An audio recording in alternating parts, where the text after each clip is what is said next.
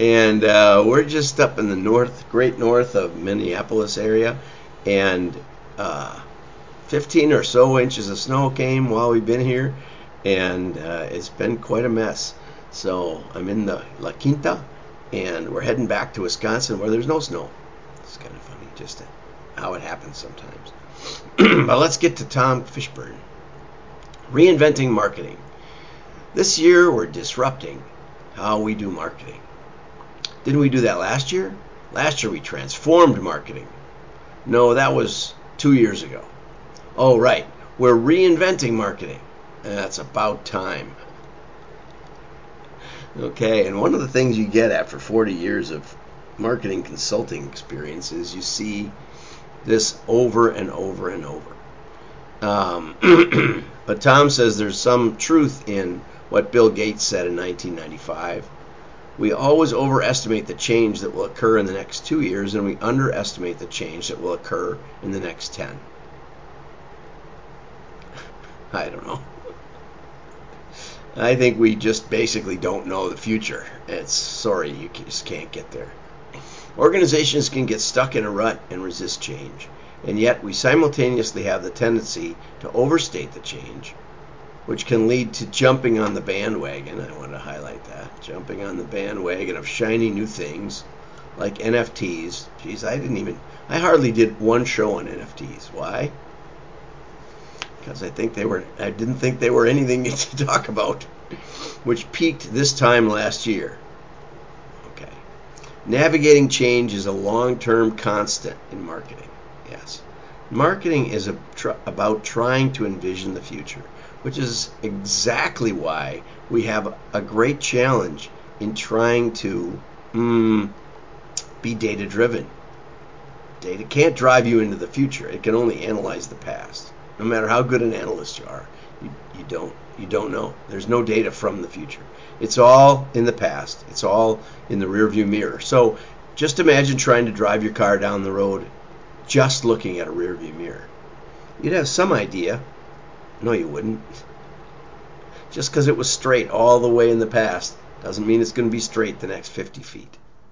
Right? So you're out of luck. Oh, good. the heater turned off. Maybe that'll make the sound better. I doubt it. Anyway, just picture that metaphor. You know, trying to drive by looking in the rearview mirror. That's what you're asking when you say we're going to be data driven. Just to put it in perspective. So there's been, mm, you know, in my book I talk about the two fundamental lies, and one is that we have all the data, which of course we just touched on, and the second is because we have all the data, we'll, we know what you'll do which of course is another fundamental lie. and it will always be true, in, just in case you don't know. The best you can do, you say, well, how does, you know, how does, when they take an, when an airplane takes off, how do they know it's going to get where it goes? How do they know it's going to get off the ground this time instead of, you know, and, and well, it doesn't always get off the ground. Sometimes they crash. But the principle that allows us to to effectively build into the future is the principle that we can we can repeatedly test in the present and as we eliminate different variables and we find the causal connections uh, in the physical world we can then we can then quantify those effects and we can generate explanations and we can eventually, as it's repeated and repeated, get to theory. It's the theory that lets us to go in, lets us go in the future. If you if you say, well, we're testing everything, well, I would contend you can't because you you have to you have to narrow your test to isolate the other factors. You know, it's why it's why we we play a game, we play a, a football game on the same field with the two teams. you can use AI and you can compare the 1965 Packers with the with the uh, Patriots of 19 of 2020 uh, of 2020, let's say, or we better go back a couple more years of 2018. Yeah, sure, you can compare those with AI, but you can you can never test them because yeah, you don't have the head-to-head, and we need the head-to-head to isolate causal variables. That's why A/B splits are so effective. But uh, but you need to extrapolate into the future. You need more than data. You need repetitive testing, isolation of causal variables, explanation, retest, and eventually theory. Okay, so uh, uh, Tom was impressed with a an article called "The Changing Face of Marketing," and I actually went over and and I clicked this link, which is available. You, you know, if you go to WDMA, you can get the show notes every day if you if you subscribe, which is free. Um, the article was about everything changing. Well, the sort of the intro to the article was, and we may go over there and look at it, but a lot of the things. I mean, what was interesting is, you know, it was about the changing sales force and how computers might affect marketing, and things that don't change as much now as they did then, but they're constantly in a flux. You know, if everyone fires their field sales force, it may be effective to go knock on doors. You know, I once asked Jack Miller, do you think there's enough business in the Chicago metro area that, you know, if you hired somebody just to go out to your best customers in the Chicago metro area, Jack was the founder of Quill, if you just hired someone to go knock on doors and say, thank you for your business, do you think that would generate enough additional business enough additional sales and profits to pay for that salesperson to do that. And he said, Oh, I'm sure it would. And I said, Is there enough for two? He said, Oh, I'm sure there is. I said, So the question isn't whether you should have a sales force, but how many and how to manage them. uh, I used to, I think I used to torment Jack a little bit. Um, but, you know, he, he was very smart, and uh, I don't think enough people challenged him like that anyway, we got to be friends. Uh, change is the dominant factor in every business today, and the ability to master and exploit change has become one of the most sought after management skills. Interesting, isn't it? Probably still true today because the the guy with the hand on the tiller has to be able to look into the future, to, at least at to some extent. Okay, this is particularly true in marketing where the very tempo of change is constantly quickening. I'm not sure that's true, but it is constantly. change is change. And you until you understand that marketing is about predicting the future, then you you know, you haven't you haven't grasped the challenge of marketing. Accounting accounting is sorting out the past, sorting out the financial data, but mainly. But marketing is mainly looking at the at the history and deciding where to go next, um, which is probably why the tenure is so short. So even while adapting to change, a company's marketing effort must reflect internal cons- uh, constancy of purpose and an external constancy of image. So you have to keep some things the same.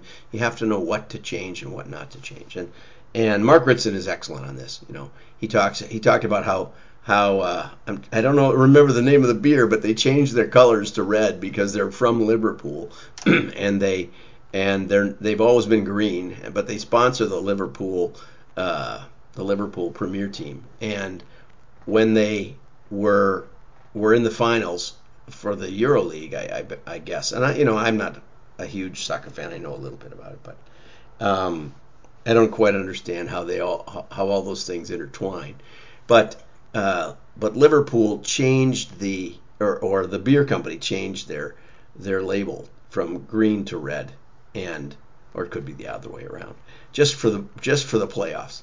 And uh, Ritson said, you know, you get the attention and you play with your logo, but everybody knows who it is, and and I think that's absolutely sound.